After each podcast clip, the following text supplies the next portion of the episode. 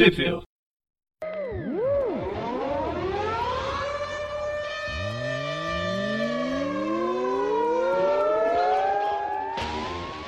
Bem-vindos a mais um Trip View. Eu sou o Presto. Eu sou o João. E hoje a gente vai falar sobre o Venom. Não é o Venom que vale, porque não é o agente Venom, mas ele tá começando a me conquistar. Esse Venom do Donny Cates. Donny Cates é um, é um autor que, poxa, ele tá fazendo uns trabalhos bem legais na Marvel. E a gente vai falar sobre o primeiro ato desse, dessa nova interpretação do Venom que vai reunir e amarrar tudo que já foi falado sobre ele, que é o Venom Rex, as seis É, primeiras edições. Deixa eu só te interromper um pouquinho, Presto. Pode falar. Parabéns pra esse cara que ele conseguiu amarrar um monte de coisa do Venom que tava perdido. Ele pegou a história do, do Brian Michael Bendis, que levou o Venom para um lado completamente espacial. Pegou a história do Thor, do Jason Aaron e juntou tudo. Então, parabéns pra esse maluco. Não, tá. Foi. E ele conseguiu reunir tudo e, a- e ele vai continuar amarrando coisas novas e antigas, né? Ele tá criando também isso, mas de uma forma tão orgânica, tão. faz tanto sentido as coisas que é, é surpreendente o que o cara consegue fazer. Sim, sim. ele não trabalha só com o Venom. Eu não sei como ele consegue manter tanta, tanto roteiro que no fim é complexo. Ele não tá fazendo só o feijão com arroz aqui. Ele tá trabalhando numa trama inédita, extremamente inédita pro personagem, e ao mesmo tempo respeitando a cronologia. Quem que faz isso hoje em dia? É muito difícil mesmo. Quem que não cria a própria cronologia? Ele meio que criou a própria cronologia, mas em cima da cronologia antiga. É, então, despe- ele- Respeitar. Sim, ele não tá. Ele não tá ignorando o que já aconteceu. Ele tá trabalhando em cima. Eu acho que ele tá dando desenvolvimento. É uma coisa difícil de acontecer. Sim, ele fez o, o, tipo, o completo contrário do que o Bendis fez quando ele pegou o Venom, né? Ele, o Bendis ignorou completamente toda a história passada do Venom, jogou ele no espaço e criou a mitologia dele. O- ele não, ele pegou tudo que, que já foi contado, um pouquinho do, do Bendis, um pouquinho das histórias antigas dos anos 90 do Venom, e ele tá criando coisas novas em cima disso. Então, nossa, isso é muito legal mesmo. Uma revitalizada legal no personagem. E, mas eu não vou falar muito porque eu gosto do. Como eu disse, eu gosto do Agente Venom e eu gosto do, Venom espacial. Pra mim, o, o meu Venom é o Flash Thompson, não é Ed Brock. Mas Hashtag- Hashtag not my Venom. aqui a gente tem, como eu tô. Eu, a gente tá falando pra caramba, mas é o Donny Cates, o roteirista.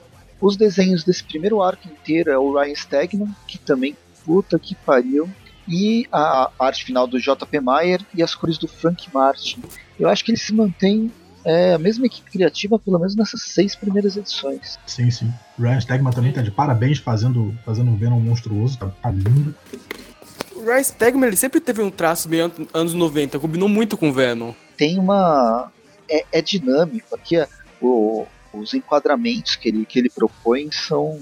são a gente tá vendo um filme mesmo, um, um filme passar, ele consegue fazer um, um desenho que é na tenta, nu- numa tentativa quadrinística de ser realista, ao mesmo tempo sem, sem explorar demais o, um cartunesco, mas completamente dinâmico, completamente cinético. Enfim. E, é, e ao longo da revista a gente vai ver que ele consegue mudar o próprio traço dependendo do que ele quer passar na revista. Se ele quer passar uma cena de terror, ele desenha de um jeito. Se ele quer passar uma cena de ação, ele consegue desenhar de outro. Nossa, eu, eu achei muito bom isso.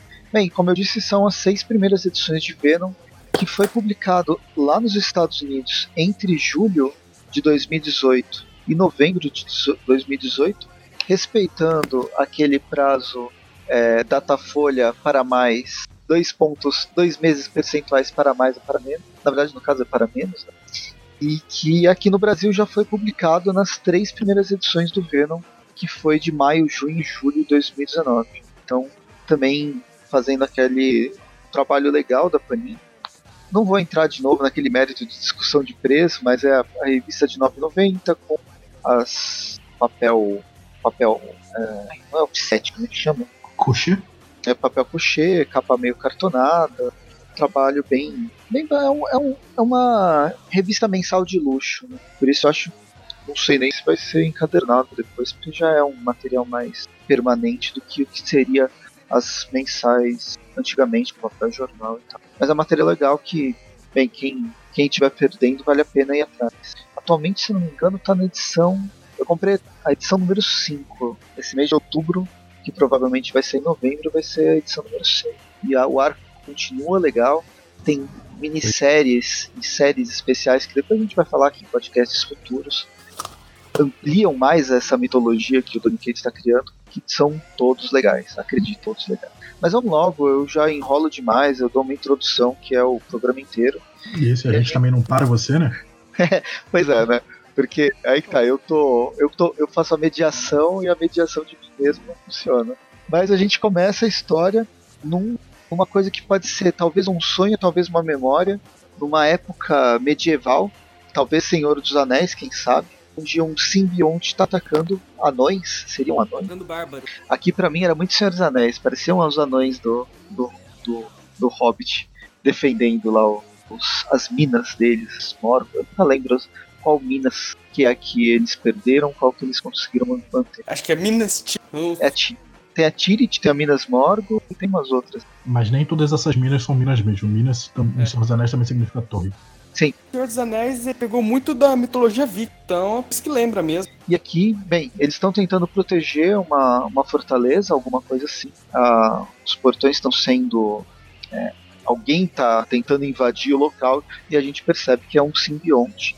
E isso já vai de encontro com a primeira, primeira coisa que a gente, a gente tinha como é, base de todo de toda a história do Venom, de toda a história do simbionte. Que o simbionte veio pela primeira vez para o planeta Terra no umas guerras secretas, né, as primeiras guerras secretas do Homem-Aranha, troca de roupa, aquela coisa lá dos anos 80. Eu não lembro de ter falado em outro momento. Vocês lembram de ter falado em outro momento de outra visita do simbionte? Olha, pra... durante os anos 90 realmente teve isso que dá na cara, mas era tipo uma coisa de edição e não formava se era da mesma raça do Venom. Mas cronologicamente eles vieram depois. Cronologicamente, todos os simbiontes que vieram, que aparecem na Terra mesmo, meio que crias do é, então, se você contar as guerras secretas do Deadpool, Deadpool foi o primeiro a usar o simbionte do Venom.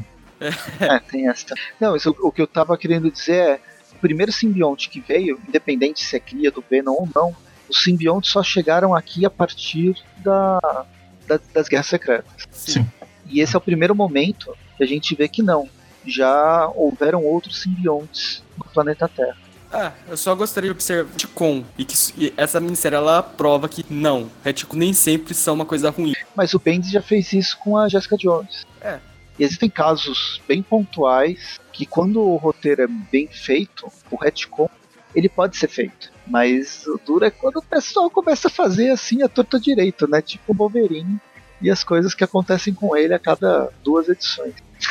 Só uma observação interessante. Quando ele, simbionte, ele está atacando esses caras, eles mencionam cadê o Beowulf, o Beowulf. Isso aí tem a ver com uma antiga lenda real nórdica. Vou até comentar mais tarde. Que até virou filme, na verdade. A lenda de Beowulf. Beowulf? É, esse é o filme mais recente, não gosto muito não. Aquele captura de movimento ainda tava numa época que a captura tava bem artificial. É. Mas a lenda de Beowulf, ela faz... Uh, ela influenciou uh, os últimos 500 anos, pelo menos, de, de história. De história da literatura. Tem, tem aquele... A, a revista do Anel de Nibelungos, que também vai falar um é. que saiu pelo Pipoque. Enfim, não vamos entrar nesse mérito. É, a, o Beowulf ele vai voltar aqui, a gente vai falar melhor sobre ele, mas na página seguinte a gente descobre que isso aqui é um sonho. Pode ser que tenha ocorrido, pode ser que seja uma memória do próprio simbionte, mas o Ed Brock ele não tá nas suas. É, parei porque eu. Será que eu falei certo? Cara, o Ed é, Brock não tá nas, é.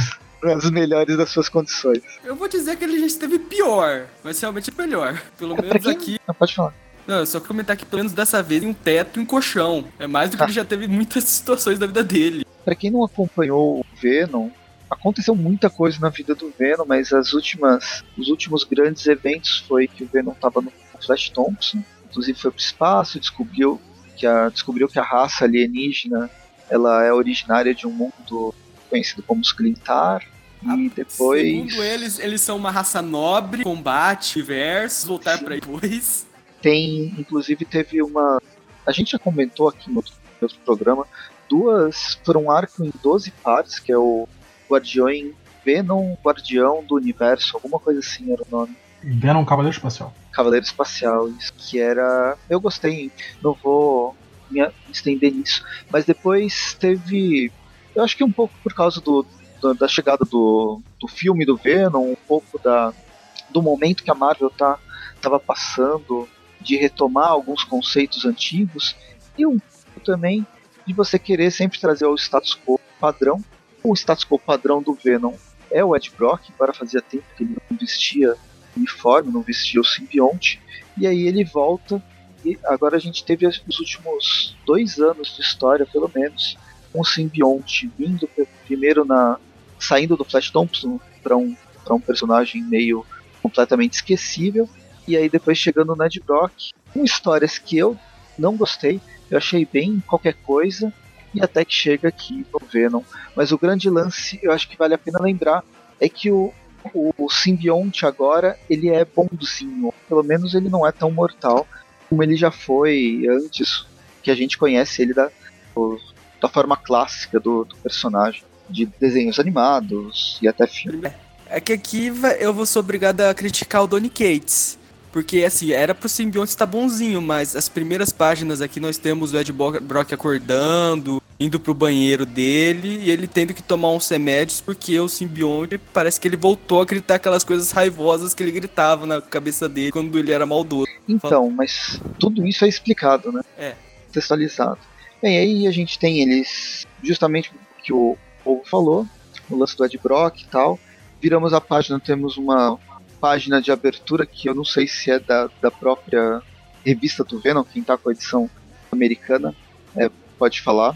Mas é a mesma coisa que a Panini fez com a uma folha dupla do, do Conan, de página de apresentação, resumo, nome grandão e o nome dos artistas. Fica bonito. Tá aqui. Na, na edição é, inter, é, americana também? Não, na americana é só a revista. Não tem nada do Conan, não. Não, não. É, então, é uma, é uma página dupla preta com algum. Não sei exatamente o que eles queriam fazer com esses riscos, mas que dá uma impressão de baba, talvez. O nome não tem, nada, não, não tem nada disso aqui, não.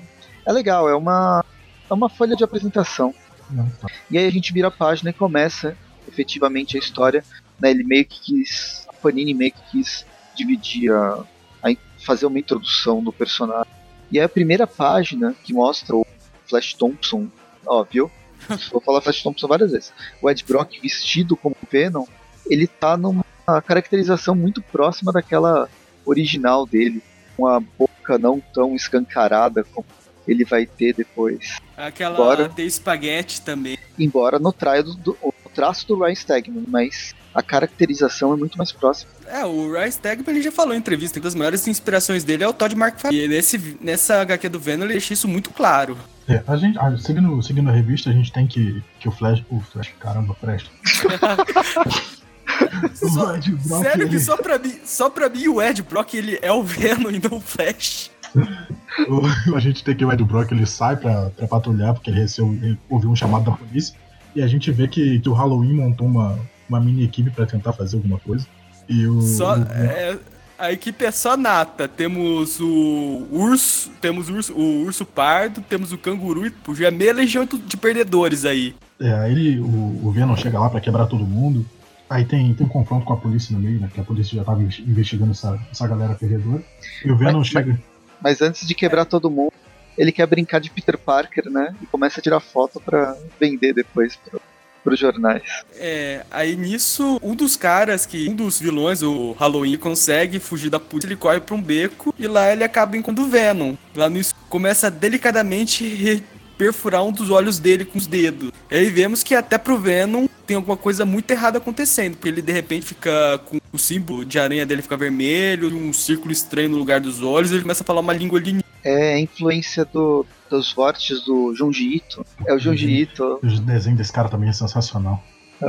Que tem aquela. Qual que é o nome? É, é, saiu pela Dark Horse. Não, Dark Horse. Pela Dark. A editora brasileira. Dark, pela Dark Side Books. A, a revista do Ito, que tem esses vórtices como ameaça de terror. Mas enfim, só essa figura, página a página, o Donny Cates está mostrando tá apresentando que que, tudo que ele vai trabalhar. Tá jogando todos os mistérios a lá Lost que ele vem, ele promete trabalhar mais para frente. E essa, esse lance dessa espiral já vai ser mais ou menos explicado nas páginas seguintes, mas isso está acontecendo até agora nos Estados Unidos e ainda não foi, foi resolvido. Está para se resolver, aparentemente. É, aí a gente, a gente, tem que, que o Venom, com essa forma monstruosa, esquisita, ele tá prestes a atacar os policiais. Só que aí do topo de um prédio alguém atira um, um míssil na cabeça dele e explode. E alguém do, do topo de um prédio do, do outro lado da rua. E, e acaba apagando o Ed Brock. E esse alguém parece que é algum dos membros desse podcast, porque ele acha que, é o, que o Venom é o Flash Thompson. E aí o, o, Ed acaba acordando, né? Ele tá, tá amarrado numa cadeira. E ele tá, tá conversando com esse cara que, que atirou nele, né? Aí a gente, a gente descobre que o nome desse cara é é, Rex, é. Rex alguma coisa, que eu esqueci o nome dele. E uhum. ele, velho papo, o cara parece que já começa a soltar coisa que o cara não. É, basicamente aquela. É, é, Rex Strickland. Esse cara ele participou da guerra do Vietnã, na guerra do Vietnã.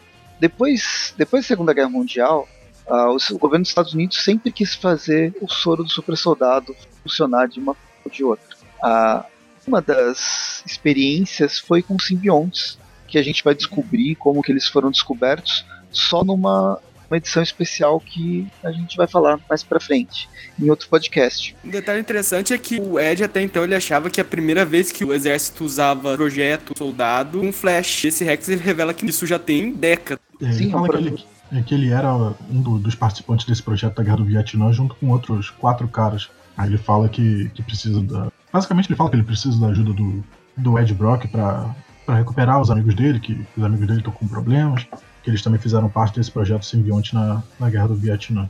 E agora que a chitelada, tá, a, o governo tá muita coisa que é segredos, e esses caras precisam do Ed, esses caras. É, ele joga uma, uma pasta de, de arquivos confidenciais na, no colo do Ed, dizendo que, que os amigos dele ficaram malucos, ficaram insanos por causa do, dos simbiontes, e que o, o Ed Brock tem que ajudar ele. É, e o Ed Brock no início ele até, ele até nega, né? Até descobrir tudo. Eu acho que ele aceita até bem fácil essa missão dada é... por esse cara estranho. Isso até depois é comentado, a parte sobre o Ed ele acreditar muito fácil nas pessoas. Ele tá buscando redenção, coitado. Ele tá acreditando é. em tudo. É, do jeito é. dele, ele tá tentando ser herói. É que ele nunca foi muito bom nisso. Aí Mas a gente, tem, a gente tem um corte pra, pra um túnel, um lugar que, que parece onde os amigos do, do Hexton. O Ed ele tá de frente para um caminhão. O caminhão acaba atropelando ele, só que não consegue, porque o, o Venom toma, toma conta dele e acaba tancando o caminhão. O caminhão explode. Gente. Não, o Ed Brock não sabia necessariamente que iam ter simbiontes, né? Ele sabia é. da, das pessoas que foram hospedeiras. É, na real, o Ed Brock não sabe de nada. É, pois é. Aí a gente Ele tem é um que. Peão. Isso, a gente tem que. Que tem uns tiros, tem um, um confronto rápido, mas o, o simbionte vence. E quando ele vai abrir a porta do caminhão, tem uma explosão. E de dentro da, da caçamba surgem quatro simbiontes corrompidos, assim como o Venom estava antes. Do fogo. Estarei então de mostra. É, assim Mas que. Vai ver, são simbiontes superiores. Olha, pior não que. Dá, não dá ideia. Cara, você. Na verdade, essa ideia já teve. Vocês esqueceram do arco do. A gente esqueceu completamente e é bom que fique esquecido. Nossa, é mesmo, eu esqueci. Mas enfim, o Ash ele tem a brilhante ideia de tentar enfrentar um desses simbiontes na mão sem o simbionte dele. É, assim que, que o fogo começa a se alastrar e o simbionte vem, vem para fora, né? O Venom salta, salta do corpo do Ed, né? Deixa ele na mão. E ele tá tipo o Wolverine, tipo o dente de sabre com esse cabelo, com esses dentes afiados. Ele decide pular na, na, na frente de um desses simbiontes corrompidos com esse, com esse espiral vermelho. Ele acaba. Essa não foi. Essa foi a menos inteligente ainda. Se ele não tava com ações inteligentes, essa daí. Putz. É. Não, meu filho. O simbionte acaba perfurando o peito dele e ele vai morrer. Ele tá sangrando com, com o simbionte do Venom do lado dele. E aí, como se isso não, não bastasse, os, os quatro carinhas fogem, né? Do... Ele, os simbiontes se despregam dele, começa a acontecer alguma coisa estranha, eles voltam dentro do caminhão, se tivesse alguma mais dentro de lá, começa a ter um terremoto. Explode meio que a rua, e a, e a revista termina com um, dra... o anjo, o anjo um dos dra... X-Men. É o morcego humano do Batman. Ou isso. E eu não fiz referência a DC ainda. Não fui eu. Aí só termina com a frase: Deus está vindo. Que lindo. É alguém, é um carinha segurando a placa, né, no, no meio da rua. E com raios, tudo. É, as páginas são muito bonitas. A, a arte, a arte como um todo, os desenhos, a colori, o colorido da, da revista, tudo bem legal. E a gente termina a primeira edição com essa situação. Uma, uma coisa alada que não dá meio para definir o que é por causa da, da escala. Não dá para ter, ter, muita noção de escala nessa última página. Mas Pela provavelmente escala, é grande. Você que é alguma coisa bem grande. Então, para mim, é, esse, esse ser podia estar tá mais para frente, mais para o próximo da câmera, sabe? Para mim tem, tem, tem uma escala indefinida aqui. Mas enfim, e o, e o Ed Brock morrendo, né? A gente começa com o Ed Brock morrendo, termina com o Ed Brock morrendo e volta para ver no número 2 o Ed Brock morrendo com esse peito completamente aberto e é justamente um buraco o... enorme no lugar que devia estar o coração dele, nada demais. Não, o coração fica mais pra, pra esquerda. É bem no meio. Não acertou nenhum órgão. Só furou. É, a, gente, tem o, o simbionte do Venom tentando desesperado consertar esse buraco no peito dele. Tá enfiando os, os tendrils, os tentáculos por dentro do Ed, tentando consertar os ossos quebrados, as, as plaquetas, os globos vermelhos, tentando apertar o coração do Ed para voltar a pulsar. E aí ele finalmente consegue trazer o Ed Brock de volta.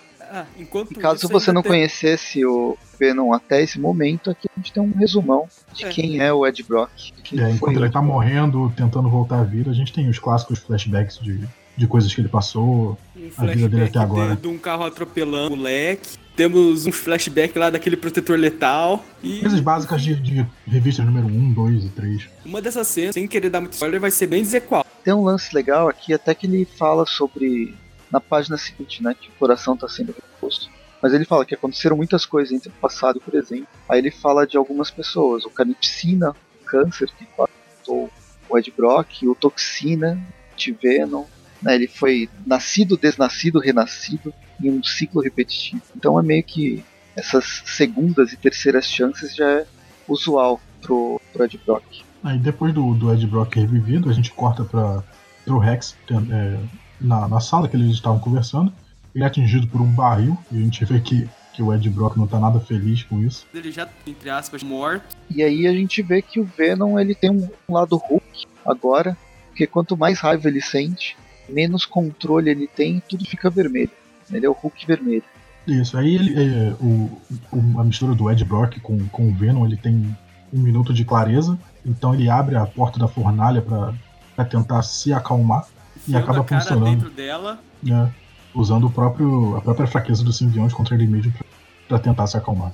E aí a gente vê que, que nas, no noticiário tá tendo notícia dessa criatura gigante em cima de Nova York e eles estão tentando identificar o que que é.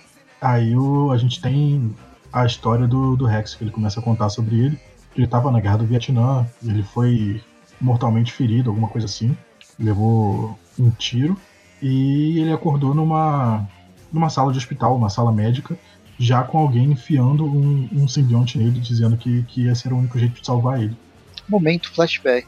Isso. E é legal que são, são duas páginas dele, dessa parte no Vietnã, e a partir do momento que enfiam o simbionte nele, ele mergulha no, numa memória completamente cósmica que vem ele do próprio simbionte. É, é aquela história dele olhar pro abismo e o abismo começou a olhar para ele, até que engoliu.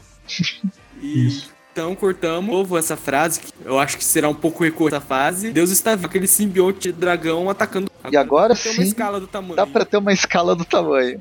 Parece um prédio de uns 10 andares. Voador com garras. Só falta so soltar fogo. Só falta enfrentar o Godzilla. A gente vê que, que o Ed vai para lá para tentar parar esse bicho que tá, tá aterrorizando Nova York. Só que ele tem uma visita do, do Miles Morales deixando de ficar invisível para atacar o Ed por trás. Detalhe então... interessante que eles aqui até começam referências. Aqui então o prefeito Fisk, o rei do crime, é prefeito de Nova York quando isso está acontecendo, e que os Vingadores eles estão fora, confrontando alguma criatura em algum outro canto do universo. Presumo seja o primeiro arco dos Vingadores do Arrow. E, e aí é uma, uma coisa legal, né? O Donny Cates, além de trabalhar tudo isso, ele tá vendo o que, que tá acontecendo, pelo menos para dar uma desculpinha de por que que isso tudo tá acontecendo em Nova York tem um monte de herói, os trocentos heróis que existem na cidade atacando criaturas. Sempre que alguma criatura ataca a cidade, todos se perguntam, trabalho. E a gente termina a terceira, a segunda edição, começa a terceira, mais voltado por uma memória, essa briga do Venom,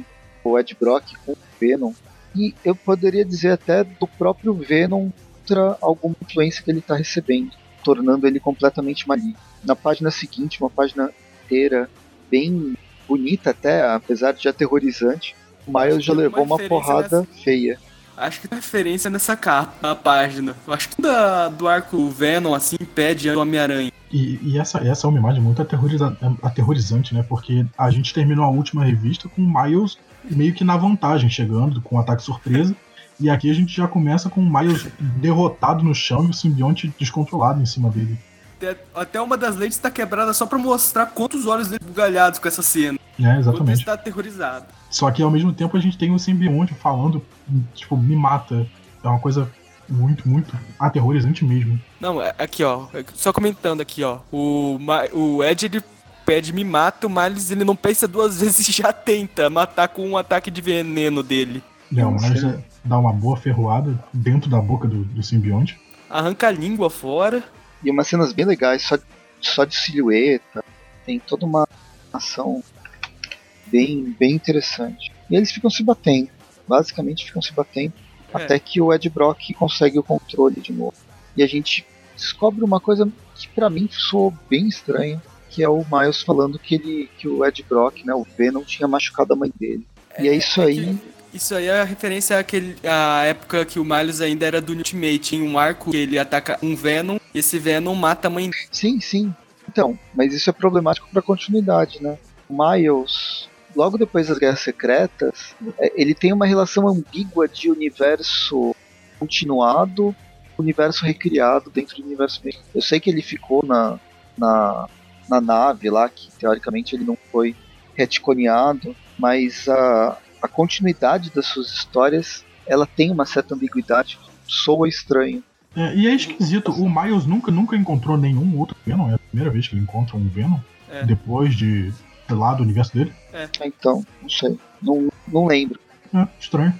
Na verdade, eu acho que ele encontrou o Flash Thompson de guerra quando ele ainda era o agente cósmico. O agente cósmico. Ok. Aí eles têm, têm um momento de conversa, né? O, o Ed prende o Miles, eles conversam um pouco. Aí o, o Ed decide soltar o Miles pra, pra ajudar ele a, a, lutar com essa coisa, esse bicho gigante, dragão, demônio monstruoso em Nova York. Enquanto eles estavam jogando aí, o dragão exército. E vale notar que a explosão, calor quando explodem. É, aí enquanto, enquanto eles estão indo pra lá, o Miles brinca, né? Ah, só não me deixa ser comido. E o Ed fala, ah, é, excelente, excelente ideia. E joga o Miles pra dentro da boca do dragão. Nessa.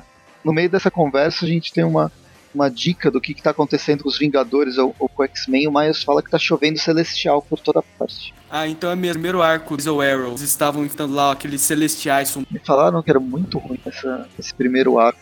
Pessoal tá decepcionado com o Jason Aaron nos Vingadores. Isso porque ele tem fases perfeitas no Thor. Nossa, a fase dele no Thor é muito boa. Mas Vingadores... Toda, toda a tiragem dele do Thor é, é sensacional. Eu tô relendo as primeiras, primeiras edições lá logo que ele entrou, sabe? Os sim, sim. quatro primeiros encadernados. Que a gente vai trocando entre o Thor adolescente, o Thor rei de, de Asgard e o Thor padrão? Bem legal. E é legal ler agora, depois que eu já li. Depois que eu já li tudo que já aconteceu. E ver como coisas estavam sendo plantadas desde a primeira. Desde os primeiros arcos. Sim, sim. Esse, esse grande parênteses sobre o Thor, parece que a gente está dando um off-topic gigante, mas daqui a pouco a gente vai ver que nem tanto, né? Nem é, então. Tem esse arco que vocês citaram, tudo dele, né? O Gore, o, é o flagelo de deuses, né? A tradução é, do Brasil. Ah, eu não sei, God Butcher, não é? É. Carniceiro dos deuses. Ah, é Carniceiro Isso, dos carniceiro. deuses. É, enfim, voltando pra revista, a gente tem que, que o Ed jogou o Miles dentro da boca do bicho. E o Miles deu, deu uma ferroada no, no dragão e meio que deu certo. O dragão meio que se explode, ele perde a, a consistência e vai, vai chovendo mereca preta por Nova York. It's rain symbiote, aleluia! E de dentro, o que sobra desse simbionte é um ser que parece um, uma versão do, do Drácula, né? Aquela mais clássica do Vla, Vladimir, de Vlad. O Vlad, o empalador. É, é uma criatura bem pálida, com, com uma armadura, braços longos e garras. num primeiro momento, uma primeira vista, ele realmente parece um vampiro, né? E ele tá segurando. O símbolo, o símbolo do, da aranha aqui no peito dele. Ah, a gente vai falar já sobre esse símbolo da aranha? Essa é outra crítica. Então já vamos falar, porque eu adorei isso. Ficou legal, ficou bonito, mas. É, gera uma falha de comunidade não ser baseado naquele não. do Carpet. Não, não, mas agora repara bem no símbolo. O símbolo é o dragão, então, cara, é um dragão. é muito bom. É, coincidente, usava Tem que mandar carta pro. Tem que, tem que mandar carta pro Cates para ver se ele consegue mais pra frente. Mais pra frente fazer uma paralelo, não, porque a, a Carpenter já tinha sonhado com esse ser ancestral. Nossa, mas é, uma parada tão, tão ridícula, mas é, faz tanto sentido que, que é muito bom. Realmente, é que as patas de aranha realmente têm asas. É, e, e o, o, abdômen da aranha, né, que, que a gente tem descendo a barriga do Venom, ela fica no, nessa criatura que acabou de aparecer, ele é mais fino, então é, é a cauda do dragão. Nossa, é, é bem legal isso lembra um pouco o dragão do Punho de Ferro, parte de baixo. Sim, sim, essa, essa voltinha que faz no fim. Aí a, a gente tem a, esse, essa criatura segurando o Miles, né? E perguntando essa criança é sua, pertence a você e joga o Miles. Então o Edge tenta partir para cima desse ser e acaba num sucesso, me virando o que vermelho citaram. É, ele meio que perde o controle, vai para cima do, da criatura e, e o bicho simplesmente vai para um lado, vai para o outro, para e com, com um aceno de mão tira todo o simbionte do, do corpo do Ed. Ele nem se mexe, ele deixa o Venom ficar atacando, ele se regenera e fala: Para com isso, o simbionte do Venom se desfaz completamente. Sim, sim. Aí a gente tem que. Que essa criatura ela pega o simbionte do Venom na mão e começa a falar com ternura, como se fosse uma criança dele mesmo. Ser e a gente. Não ser. É a questão. e aí a gente tem que ele se apresenta, ele fala que, que ele é o Nu, e ele é o senhor do, do abismo. Abismo, isso? Ele é, o de, ele é o deus do abismo, ele é o deus dos simbiontes. Isso. E aqui no caso ele tá limpando a contaminação do, do simbionte do Venom. Do simbionte do Ed Brock. Eu só queria comentar que quando começou a sair o Venom do Donny Gates, eu não tava dando muita bola, eu nem tava lendo. Até que eu vi essa notícia sobre o Deus do Sionte, aí eu fiquei curioso, fui ler e foi aí que eu me impressionei, que eu realmente não esperava nada, e a partir daí é que as coisas começam a ficar bem legais. Isso. Não, eu não, eu não ia comprar a revista. Eu tô no tem na época de cortar vários gastos, cortar várias ainda mais é, com esse aumento de preço e tal. E falaram tão bem da, das histórias do Donny Cates que eu tive que arriscar. Mas foi um risco que, putz, como eu fiquei feliz de ter comprado e de não ter deixado passar. Porque as histórias são. Essa história é muito legal. Bem, enfim, então puta rasgação de seda. Mas deixa pra rasgar seda no final, quando a gente der a nota. A, a gente, gente, termina. termina com a revista com, com um recordatório de bilhões de anos atrás. O, o tá sentado num, num, trono com uma espada vermelha e preta e com centenas dessas mini, mini simbiontes vermelhos e dragões atrás no fundo. Uma espada milhar, como a gente vai ver. Isso. Aí, partindo para edição número 4, a gente tem uma história de origem do, do Nu. No começo, é a história da brilha nada. Deus falou, faça-se a luz. O fica todo assustado. É, ele vê que, que dessa luz vem, vem os celestiais, é, tirando o, a escuridão de volta dele, criando planetas, criando galáxias. Ele vai, vai contando um pouco da história dele, que que parece que em meio a um, um desses fins e recomeços do, do universo, ele estava nesse, nesse escuro, nesse abismo, e os celestiais re, refizeram o universo, e ele apareceu, puxando uma espada do, do abismo, do, do escuro, para tentar ele, destruir os celestiais. Ele, ele era o senhor do. Ele reinava naquele nada, os caras invadiam o território dele. Efetivamente, ele mergulha a mão dele na própria sombra. E de lá ele tira o que parece ser o primeiro simbionte. E é um detalhe interessante que ele corta a cabeça de um celestial e essa cabeça de celestial ela vai ser aquele lugar nenhum. Inclusive aparece nos guard... no filme dos Guardiões da Galáxia. Sim, essa, essa é a cabeça do lugar nenhum. Essa mesma. Foi... O Donny Cates ele faz um trabalho absurdo nessa edição de com cronologia de coisa antiga, de referência. Mas não é possível, nunca falaram da, cabe... da, de, da origem daquela cabeça do caminho. Eu acho que em alguma, da, alguma das histórias dos Guardiões da Galáxia, antes deles serem rebutados, eles, eles contam alguma coisa sobre essa cabeça. Então eu acho que pode ser que, que esse, isso seja um retcon e essa cabeça seja de lugar nenhum, mas eu acho que já falaram sobre a cabeça do, do Celestial antigamente, lá, no longínquo ano de 2013, 12. É que chegou um tempo que parei de, de, Mas eu gostava, eu sempre gostei do, desses Guardiões desde 2008, até que a Panini resolveu parar de parte cósmica. Depois a Marvel também resolveu. Isso. Aí, depois de, do, do Nu cortar a cabeça desse, desse Celestial, é, a gente vê ele numa forja, né? Batendo, pre, é, tentando forjar uma espada com o calor e, e o som do martelo batendo na, no metal. E é dentro ah, da cabeça. Ele tá usando o poder cósmico desse sentinela que ele acabou de matar com um golpe de espada para deixar essa espada ainda mais poderosa. Não, e, e, isso, cara, eu vou, vou falar agora, depois eu, eu repito. Isso é muito bom porque a gente vê nascendo as fraquezas do simbionte, que é o fogo e o som. O som da, da martelada no metal e o fogo da, da fornalha da forja. Que é, inclusive, é algo que ele comenta que isso é algo que vai refletir só nos simbiontes mais fracos, que também já ajuda a eliminar também possíveis falhas. Por exemplo, os simbiontes que a gente conheceu que eles têm uma fraqueza menor, maior, por disso. Mesmo o Carnificina. O Carnificina, depois que passou por aquela saga meio Lovecraftiana, ele, o poder dele aumentou e o, e o som não é, não são mais perigosos é, para ele. Ele tinha imunidade ao fogo e ao som. Isso. Caramba. Beleza, continua. Acho que até Aí... valeu a pena comentar essa minissérie do Carmine, porque eu acho que o Tony Gates ele pegou meio que o gancho que deixaram nela, de transformar os símbolos em algo de mais de terror Lovecraftiano. E eu, go eu gostei daquela saga, daquele, daquele arco. Eu acho que ele se prolongou é, demais, mas a, a história em si eu achei legal. Gostei dela. É, aí a gente tem aqui o Nu, depois de ter forjado a espada, ele parece que ele também ele se, se envolve numa armadura. E ele começa uma cruzada de, de matar todos os seres com essa espada toda preta, a Necro, Necrosword, que eu não sei como é que foi traduzido. Necrolâmina, a necrolâmina assassina de deuses. Isso, Isso aí parece familiar para os Thor. Ele vai no, numa rampage de, de assassinação. Assassinação é uma palavra, estou completamente errado. rampage de, de morte. E ele acaba caindo num planeta, é, matando uma dessas criaturas. E nesse planeta ele, ele cai e a gente tem que ele perde essa lâmina. Essa lâmina é tirada dele. Por um tal de Gore. Exatamente. E aí. Um detalhe, esses hum? seres dourados, que o Gore ele é dourado. Que nem... Isso. Aí, no, na fase do Thor, do, do Jason Aaron, a gente tem que. Que o Gore ele diz que ele não dá exatamente uma origem pra, pra espada, e aqui a gente vê da onde ele tirou a espada. E eu, eu li Venom, agora eu tô relendo mas eu, eu li essas histórias do, do Venom antes de ler os primeiros, as primeiras histórias do, do Thor do Jason Aaron.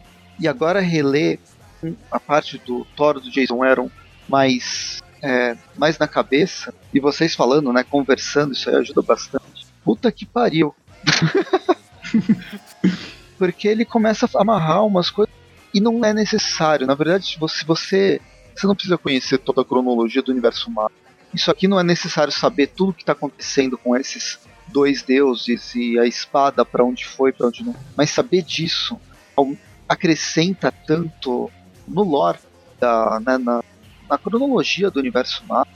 É muito, é muito legal isso. Satisfaz bastante o leitor que é. lê tudo. Mas se você só lê Venom, não importa. A história está funcionando independente de tudo que está acontecendo. Ela é gigante, é vende da mesma forma. Como diria seu Madru, referência bela, referência bonita, referência bem feita. É aquela referência que você pode ver ela, você precisa entender ela para entender a história, mas se você entender ela, deixa isso. É, e, e, isso eu acho isso legal no, no sentido de. Até no sentido de economia, tipo, ah, eu não, não tô podendo ler tudo, vou, vou continuar só aqui com a série do Venom, que é o que eu mais gosto. Aí tem essa passagem e tal, não faz tanta diferença. Mas se no futuro eu quiser pegar o Thor antigo para ler, nossa, é uma bagagem tão, tão maior. Acho isso muito legal você ter uma, um conhecimento de coisas que, se você quiser ler outro dia, vão só agregar. E ele fazer referência de uma saga boa ajuda bastante. Imagina se ele fizesse referência àqueles martelos da, da essência do medo. Ah, é. Aí. Aí. Foda. Se ao invés de uma espada, ele puxa um martelo do, do, do vazio. É, aí, voltando para a revista, a gente tem uma, uma, uma breve interrupção, pra, a gente volta para o Nu segurando o Ed Brock. Ele pergunta se ele, se ele quer que, que o Ed Brock continue sabendo do resto da história. O Ed Brock fala que sim. E aí a gente continua vendo o desenrolar dessa história depois que ele caiu nesse planeta e foi, foi tirado a espada dele. A gente descobre.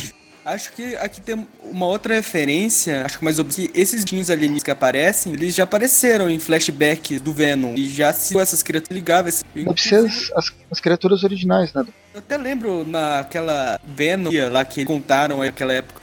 Tem um flashback com esses. Isso. Aí a gente descobre que o Nu ele consegue espalhar a essência dele por essas criaturas e mandar essas criaturas pelo universo e ter completo controle de de tudo que elas estão vendo, estão fazendo, ele, ele começa a ser onisciente e onipresente por toda a galáxia. E o que ele começa a fazer é espalhar várias e várias dessas criaturas, desses dragões, por, por planetas diferentes. Aí a gente tem que, que a gente volta para a primeira revista do, dos bárbaros e guerreiros tentando segurar a porta. A gente vê que era um desses dragões que acabou vindo para Terra. Esse dragão chamado Grow, que é da, do Beowulf, que não, ele não é filho dele. e aí tem a aparição super impotente do, do Thor, o Deus do Trovão. Que a gente vê que, que esse trovão que apareceu lá na, na edição 1 não era porque estava chovendo, era o Thor dando um raio no, no, dragão. Isso descobrimos a terceira fraqueza do simbionte, que é aquela do universo de cidade. Nossa, são umas coisinhas tão amarradinhas, muito bom. E, e, o Thor, ele como, como ele é um deus, né? Assim que ele, que ele atinge com o um raio nesse dragão, a gente tem que o Nu ele perde a, a, ligação dele com todos os outros simbiontes que ele tinha espalhado pelo, pelo universo. Dá uma tela azul no sistema. Aí quando ele acaba, depois dele conseguir rebutar, o estrago já estava feito. Vários que ele antes controlava se rebelaram com. Exatamente, a gente tem que que todas essas criaturas elas se voltam contra ele e assim se envolvem a, ao redor dele e só tem a, a mãozinha dele tentando escapar. Aí é a vez dele de mergulhar no abismo. E, e, ele explica que, que foi a partir disso que, que as crianças dele, simbiontes, se, se tornaram os Clintar, né? E, e, ele explica que Clintar nada mais é do que uma, uma palavra antiga para prisão. Eu até gostei desse Ticon que eles fizeram, que Band feito Symbion, na verdade, eles são essencialmente bons. E aí o Tony Cates ele consertou esse, esse retcon com um outro retcon, revelando que eles continuam sendo seres traiçoeiros e mentirosos. Eu particularmente prefiro mais essa natureza maligna. Então, não digo traiçoeiro e mentiroso. Ele é o que você disse, ele é inumano. Ele é. é ele é, ele é amoral, na verdade. Depende... Eu tô citando. É, é que eu tô citando as palavras do próprio que definiu dele na edição brasileira. Ele fala assim: eles são fracos, traiçoeiros e mentirosos. E é, e é uma reversão muito legal disso, de, do que a gente estava vendo esse tempo todo com, com Flash e com, com Ed Brock, do, do simbionte tentar ser bom, porque ele era, mal, ele era bom e ficou mal. E aqui a gente vê que o simbionte, a natureza de todos eles sempre foi ser mal e ele foi corrompido com a bondade. Nossa, isso é, é bem legal, uma reversão muito maneira. Isso na significado da Lintar. Então, e mesmo assim, ele não contradisse. Ele cria uma nova, uma, uma nova mitologia amplia, mesmo que vá para um caminho completamente oposto, não há negação do acontecimento. Aquilo aconteceu. Você tem memória disso, mas pode ter acontecido alguma coisa antes. E eu acho que é. essa, esse domínio dessa narrativa que é muito legal. O Tony Gates ele mais desmereceu que foi. É, aí voltando para a revista, a gente tem o, o, o No con, con, continuando conversando com o Ed. Ele explica mais ou menos o que, que aconteceu que ele precisa de das cinco partes que estão na Terra para conseguir se libertar.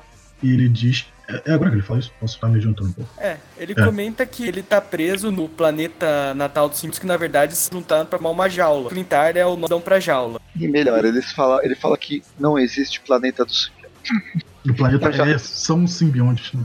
É que já vai o recado que acho que não vai ter referência ao planeta dos do, da época da saga do. Aí nisso a gente tem que o Miles recobra a consciência dele e dá dá um soco no Nu, parece que é um soco misturado com, com o ferrão dele, que meio que desfigura ele, ele vira um esqueleto simbionte. e a gente vê que, que no, esse tempo todo que passou, eles estavam dentro do dragão sobrevoando a atmosfera da Terra. Ah não, eu silenciei o meu. Aí temos a edição que já começa o, levando o Miles e o Venom para fazer um passeio, para fazer um passeio ao concreto no chão. Que ele soltou os dois para eles caírem lá do alto da atmosfera, até em de Nova York. Aí, aí tem a única coisa que é a mistura de que eu gostei, mas tinha outras soluções. O Venom ele cria asas. É, a gente. O, não sei se agora ou se é depois que, que vamos explicar. Que depois desse encontro com o Nu, o, o simbionte meio que despertou poderes antigos que ele tinha, mas não sabia. É, a gente vê que a, a ele tá mais articulado também. Ele não tá com aquelas frases curtas. Ele, começa a falar, consegue formular frases. É, mas eu, eu, eu acho que, que o Miles podia ter feito um paraquedas de teia. Eu acho que Ah, o mas- Venom poderia ter feito um paraquedas de simbionte. Mas tá bonita, vai essa página dupla aqui. Tá, tá bem legal. Sim, é um sentimento ambíguo. Por um lado sabe- é uma página bonita, por outro lado é o Venom voando. Você sabe que quem tá embaixo tá vendo o símbolo do Batman. Sim, e aí, e contra a lua. Contra a lua, claro. Meu, A gente tem que. Pode continuar. Pode não falar. pode continuar. A gente tem que o, o, o simbionte do Venom larga o Miles num, num telhado pra Telhado ele qualquer. continuar né, com a vida dele. E o Ed vai ter uma conversa com, com o simbionte do Venom. Ele pode agora controlar. Mindoc, seja calmo. É, ele ganhou uns poderes parecidos com aquela cria que ele teve de, de coisa de feromônios, de conseguir controlar partes do corpo para o hospedeiro se sentir como, ele- como ele quiser. Isso revela que tá apertando essas habilidades. E nesse ponto a gente tem que agradecer o Miles, né? Que se não fosse o Miles, ele um zumbi do Deus simbionte. Exato. Aí o, o simbionte, já com, com as asas novas dele, vo- voa até o prédio que o Rex estava, quebra uma janela, entra lá e começa a questionar ele e empala a cabeça do Rex. De graça, pra achar eles olharam pra. É, é um bom preço a, a- a se pagar, é uma coisa legal, você ganha poderes novos, constantemente sabe onde você tá. Eu, eu achei legal isso. Agora, vocês são abismo literais, porque se meu Deus do o cara vai setado mais. Satã espacial. É, aí, o, depois do, do Ed empalar a cabeça do Rex, a gente descobre que, que o Rex, na verdade, ele é só mais um simbionte. Que ele, ele explica que, que o verdadeiro Rex ele já morreu e o simbionte tomou a forma dele, que de um, de um certo jeito ele foi tocado pela bondade do Rex e, e mudou de, de lado e foi corrompido, corrompido, entre aspas, tô fazendo aspas invisíveis com o dedo, pela bondade do, do Rex. E ele queria. não queria que o Blue despertasse, porque ele sabia que se essas cinco partes voltassem para o dragão, no, no retornaria. E aí o, o Ed Brock ele dá a única, a única ajuda que ele pode para esse simbionte do Rex, que é se unir a ele. O detalhe aqui que ele é o Rex, que- a proximidade que causou o Ed por estar próximo, ele tava ouvia a voz do. Aqui a gente descobre que na verdade os simbiontes são Namekuseidin. que eles podem se unir a hora que eles quiserem.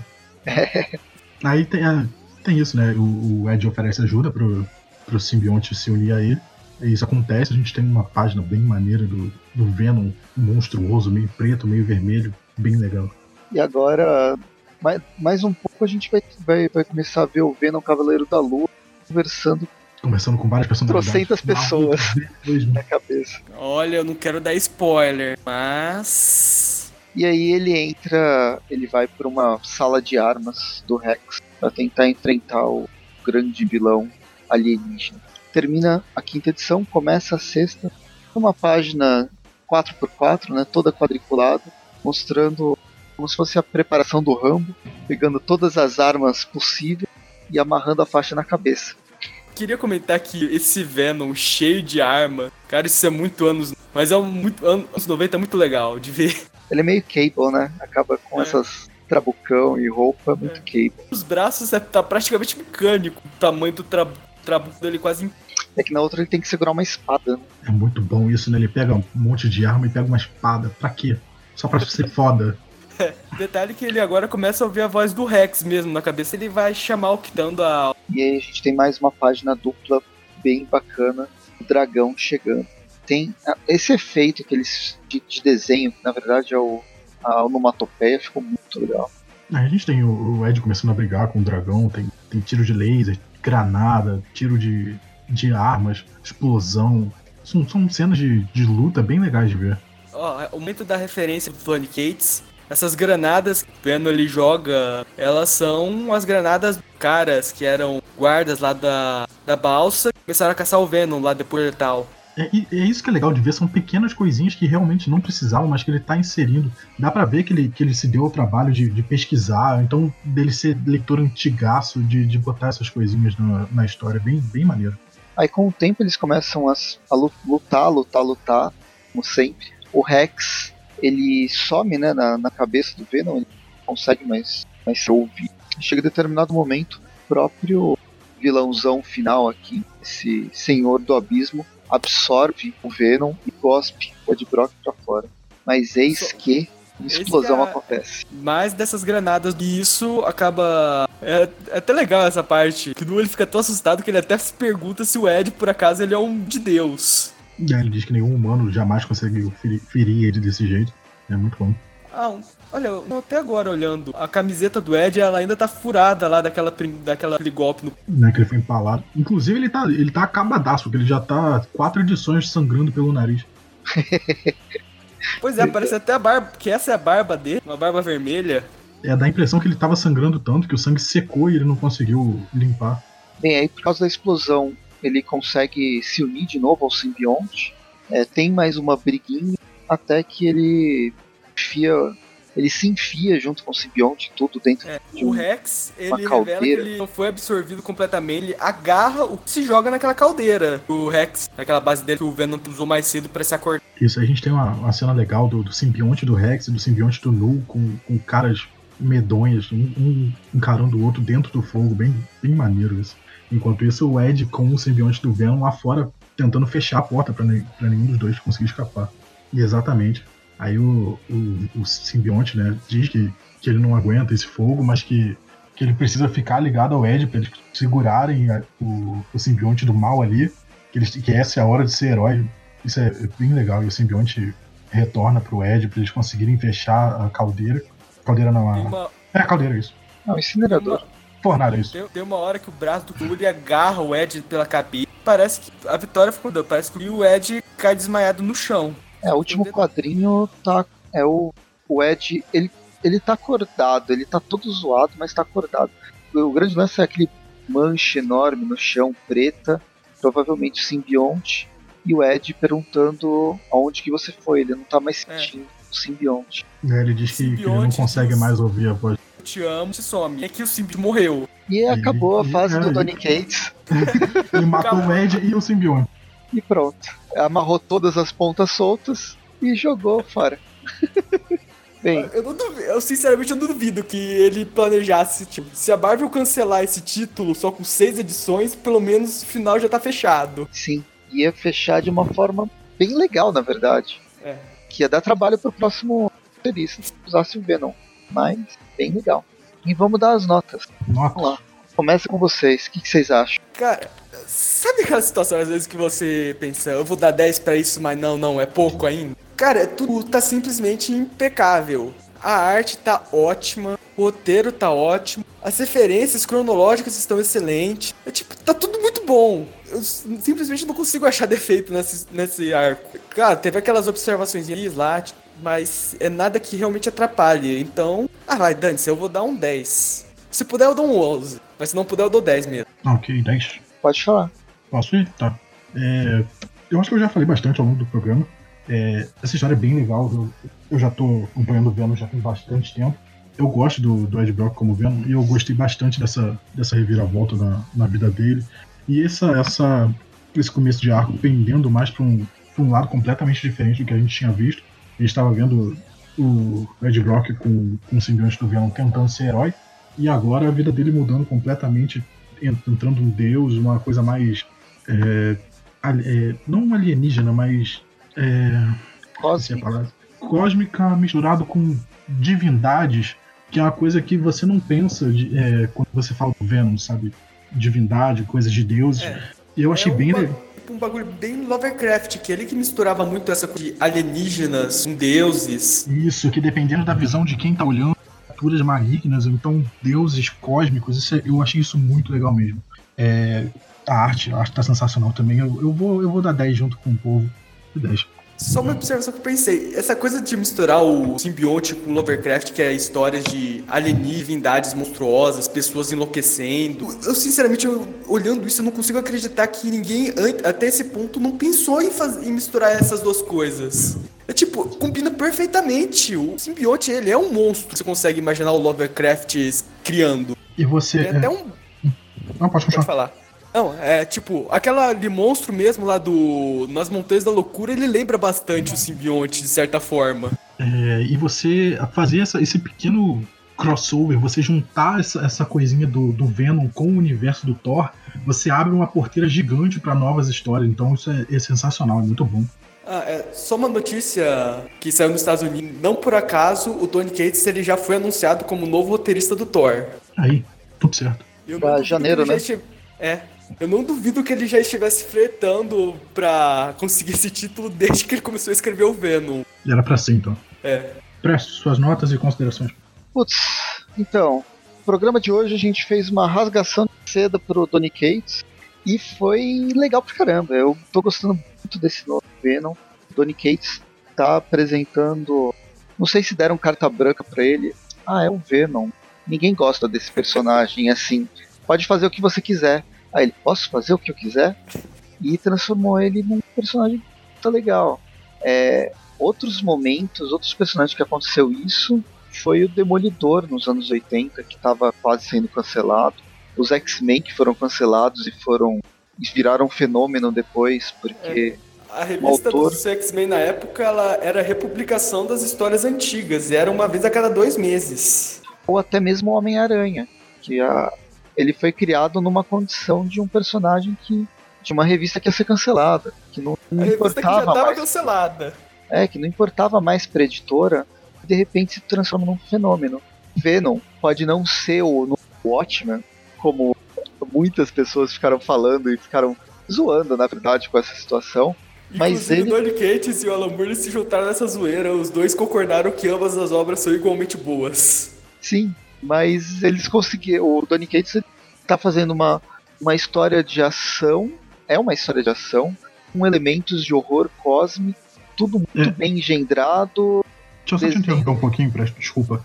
É, nesse sentido, ela, ele, ela parece, essa, essa novo recomeço do Venom, ela parece muito com o Aquaman dos Novos 52, que o Ivan Reis pegou e deu uma revitalizada no personagem que era qualquer coisa. Então acho que vale muito esse paralelo. Sim. Cara, outro paralelo que tá valendo é. ao mesmo tempo que começaram a fazer esse Venom, fizeram. estão fazendo também um negócio muito parecido. E estranhamente, os dois títulos hoje em dia são considerados os melhores da Marvel. E os dois se envolvem em toda essa temática de terror, cósmico, magia. Mas eu acho Tem que o maior, maior lance não é nem isso. É a liberdade criativa. Sim. É você deixar os roteiristas trabalharem. Você dá diretrizes, ok. É, tem, é, a gente está dentro de um universo compartilhado. Blá, blá. Existem algumas diretrizes interessantes para você ter uma coesão, mas ter liberdade criativa para o produtor e ele vai entregar uma coisa, uma coisa melhor do que se alguém ficar enchendo o seu saco a cada edição. Não. Por que você não faz isso? Não, por que você não faz aquele outro? Se for para fazer isso, coloca um gerador aleatório de roteiro, que agora já deve existir. Qualquer ah, gerador Disney, aleatório verdade, de música.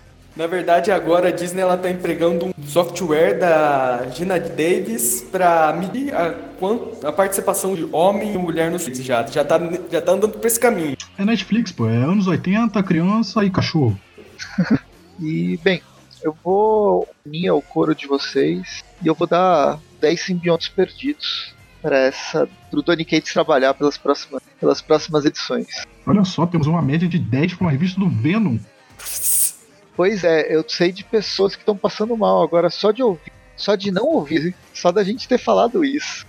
Cara, eu sinceramente não sei se isso é algo bom pra Marvel ou algo ruim. Venom receber nota 10.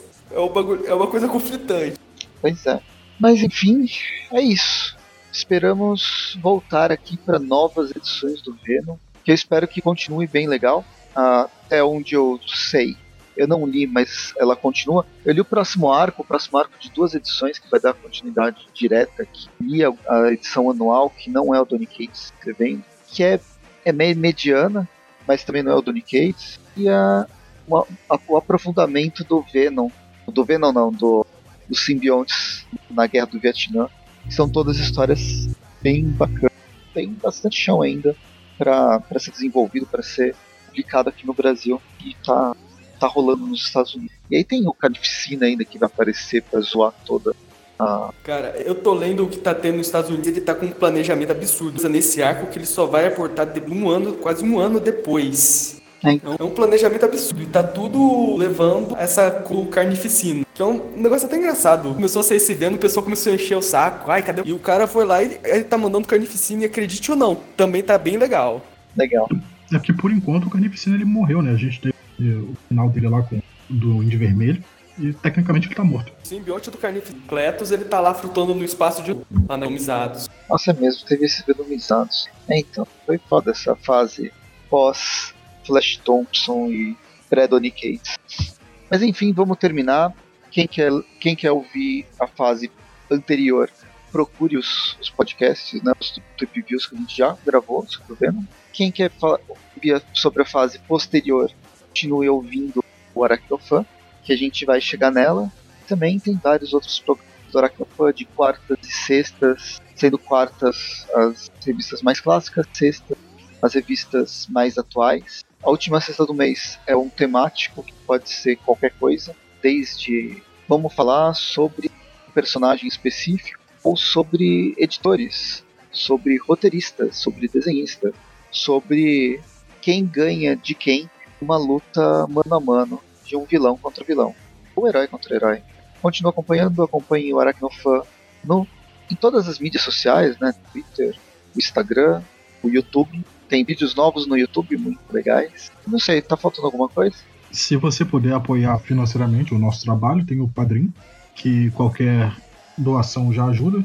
É, tem vários tiers, várias, várias categorias para você, se você quiser contribuir procure lá se aqui você puder. Nos ajude a fazer esse trabalho. Mas se você não puder, só espalhe a palavra. Bota pro seu amigo ouvir, mostra pra sua mãe, pai. Compartilhamento já ajuda. Ah, acho que é isso. Falou. É isso. Tchau, gente. Boa noite. Boa noite.